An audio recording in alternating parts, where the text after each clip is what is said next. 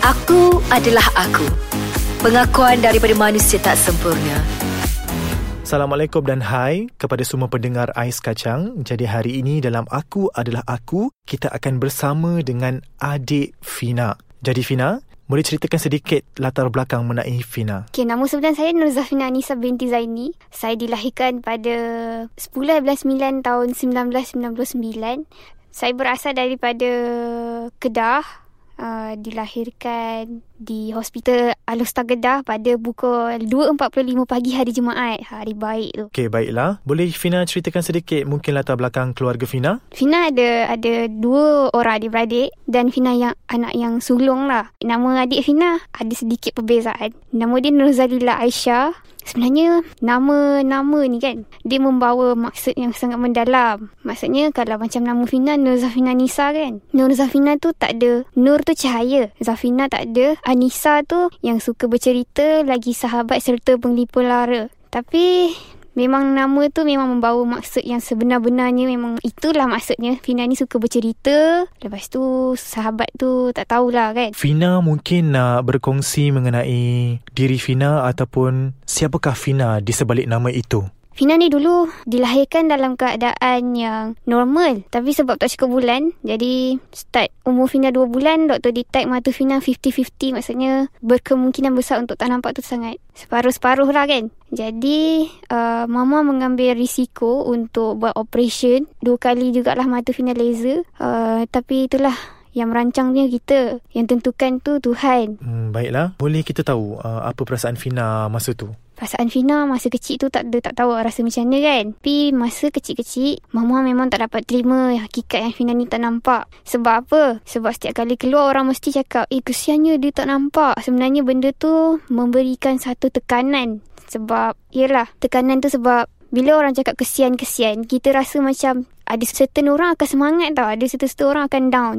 Jadi mama ni dulu dia okey. Mula dia macam tak dapat terima lah keadaan tu. Tapi lama-lama orang macam dah biasa sangat cakap kesian-kesian kan. Jadi benda tu memberikan kita lagi bangkit lah untuk hidup dengan lebih bersemangat. Sebab sebenarnya kata-kata orang tu lah yang memberikan kita semangat. Macam tu lah. Okay, ramai yang nak tahu mungkin ada pengalaman ataupun komen-komen yang baik ataupun kurang baik terhadap Fina. Okey, yang baik dulu masa kecil tak tahu. Sekarang ni alhamdulillah lah, kebanyakannya baik lah Fina terima. Antaranya sekarang kan start buat lagu kan, orang cakap okey teruskan, boleh jadi komposer yang baik, yang macam sekarang kan. Antara yang tak baik pula ada lah, tapi tak ramai lah. Contohnya bagi je lagu ni dekat siapa, Wania Srita, suruh Wania Srita nyanyi lagu yang baru buat ni, bagi je dekat dia. Lagipun Fina ni kalau nyanyi tak sesedap Wania Srita macam tu lah.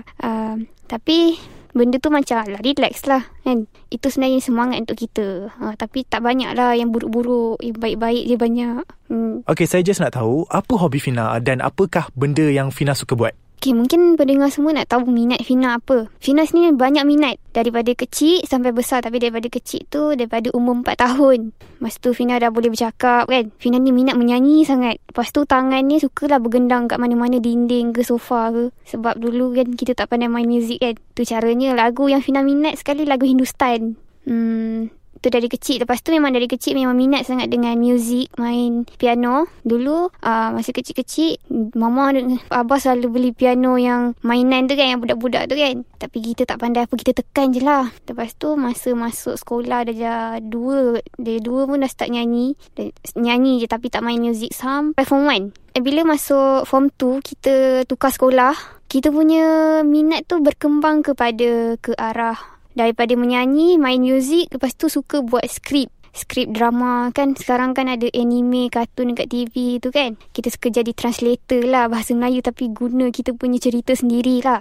Macam cerita Korea kan, Fina pernah edit dekat komputer, macam mana nak besarkan suara, nak kecilkan suara. Itu menjadi satu minat lah. Lepas tu dalam masa yang sama, Fina belajar main piano dekat sekolah, belajar main. Okey, baik. Boleh saya tahu berapa banyak lagu yang telah Fina hasilkan? Saya ada kompos beberapa lagu. Setakat ni 3 lagu lah. Tapi lagu yang pertama ni start naik kan. Tunggu lagu kedua dan ketiga, insyaAllah akan datang. Mungkin ada cemuhan ataupun kritikan-kritikan yang tidak membina yang Fina pernah hadapi ataupun dengar? Cemuh tu setakat ni tak adalah. Semua yang baik-baik je, alhamdulillah. Ada tak perkara yang Fina nak sangat nak buat ataupun impikan dekat dunia ni? Okey, mungkin semua nak tahu apa yang Fina memang nak sangat buat dekat dunia ni kan. Yang Fina betul-betul impikan. Okay, yang Fina paling impikan sekali lah. Firstly, basically memang menyanyi. Memang nak jadi penyanyi. Tapi just nak buka mata masyarakat je lah. Bukan nak jadi popular sangat pun. Yang kedua, kalau boleh kan, Fina nak jadi apa yang anime, untuk suara anime tu. Itu paling impikan tu. Cerita Doraemon ke apa tu. Misal kata macam Doraemon kan. Misal kata macam ni lah. Alamak, siapa cakap ke tadi? Nobita? Wow, macam-macam kita dengar. Ada tak cerita lagi yang mungkin Fina nak share dengan kami semua? Family saya ni dulu banyak sangat masalah lah daripada saya kecil sampai saya umur 7 tahun. Mak ayah saya ni ada banyak konflik lah. Sampai bercerai semua. Tapi benda tu sebenarnya tak bagi saya down pun. Sebab masa tu kita kecil kan. Tak tahu apa-apa. Bila dah besar, bila dengar balik mak cerita, ya Allah susahnya mak nak besarkan aku ni. Macam tu lah. Sebab Fina nak membesar bukannya senang. Satu sebab lahir tak cukup bulan. Lepas tu yang kedua, bila kita dah tak nampak ni kan, dengan keadaan ekonomi masa tu memang melesik sangat-sangat. Sebab Fina ni banyak tau sungih dia masa kecil. Macam contoh, kalau nak minum susu kan, Fina tak boleh minum susu bawah daripada RM40. Mesti atas. Sebab nanti ada je risiko dia. Tapi itulah, Fina bangga sangat dapat mama ni. Sebab walaupun masa tu family kita tengah ada problem. Sebab yang sara Fina dulu mama je tau. Mama je. Walaupun tengah ada problem, tapi Fina boleh membesar. Boleh sampai sekarang lah. Lepas tu masa umur 7 tahun pun Fina nak berpisah dengan mak ayah. Duduk asrama. Sedih lah. Tak dapat duduk rumah kan. Sampai Fina form 5, Fina habiskan masa dekat asrama je. Yang ini mesti ramai yang nak tahu. Sebab apa, sebelum ni Fina pernah menyertai salah satu uji bakat rancangan reality TV, betul? Boleh Fina ceritakan sedikit? Okey, mungkin ramai yang tahu Fina ni pernah mencuba nasib di salah satu rancangan reality TV, di salah satu stesen TV. Tapi tak dapat kan. Tapi itu bukan bermakna satu kegagalan. Alhamdulillah sekarang Fina muncul dengan sebuah lagu yang bertajuk Jagakan Dia Untukku.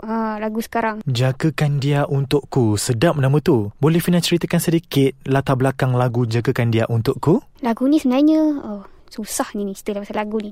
Masa buat lagu ni, Fina tengah broken. Jadi masa tengah broken tu lah terciptanya lagu Jagakan Dia Untukku ni. Sebab masa tu tengah menangis seresak-resak kan. Dalam keadaan yang hujan lebat, kita dalam bilik sorang-sorang. Tak tahu lah macam mana. Sebab idea tu datang spontan. Masa buat tu Fina main keyboard sambil menyanyi. Dan masa tu juga dalam masa hanya beberapa minit terciptanya satu lagu. Dan alhamdulillah lah lagu tu sekarang akan keluar. InsyaAllah. Masih ramai yang nak dengar Fina menyanyi kan. Nyanyilah sikit. Okey, nak dengar lagu dia macam ni. Lagu dia berbunyi begini. Tuhan, ku mencintai dia, namun ku terpaksa tinggalkannya. Tuhan, ku amat menyayanginya, namun ku terpaksa tinggalkannya. Nak tarik tinggi-tinggi tu takut teter. Okey Fina, mungkin Fina ada harapan dan juga nasihat yang nak diberikan kepada mereka yang senasib dengan Fina di luar sana. Harapan Fina, Fina harap lepas ni Fina akan pergi lagi jauh daripada ni. Sebab, yelah, inilah masa depan Fina kan. Fina harap ini tak akan sampai setakat ni je. Dan pesanan Fina untuk masyarakat dekat luar sana yang ada masalah macam Fina ataupun masalah lain ke, tak kisahlah masalah macam mana kan. Tapi yang kurang bernasib baik macam Fina ni, jangan mudah berputus asa. Teruskan usaha anda. Sebab usaha adalah tangga kejayaan. Itu je lah. Jangan, kita ni kena keluar daripada kepompong. Kita jangan jadi macam katak bawah tempurung. Kita kena berusaha. Sebab usaha tu akan memberi kita lebih baik lagi. Hidup kita lebih baik. Rasanya ramai yang dah mengikuti Fina ni. Jadi mungkin ada pesanan untuk mereka-mereka yang menyokong Fina? Kepada penyokong-penyokong Fina, teruskan sokong Fina. Jangan lupa follow IG official Fina _ jangan lupa follow ya. Nanti apa-apa kita update kat sana. Share lah kepada pendengar Ais Kacang Instagram Fina, official Fina _ Okey, itu je daripada saya dalam segmen Aku Adalah Aku. Jangan bosan-bosan dan terus menyokong Ais Kacang.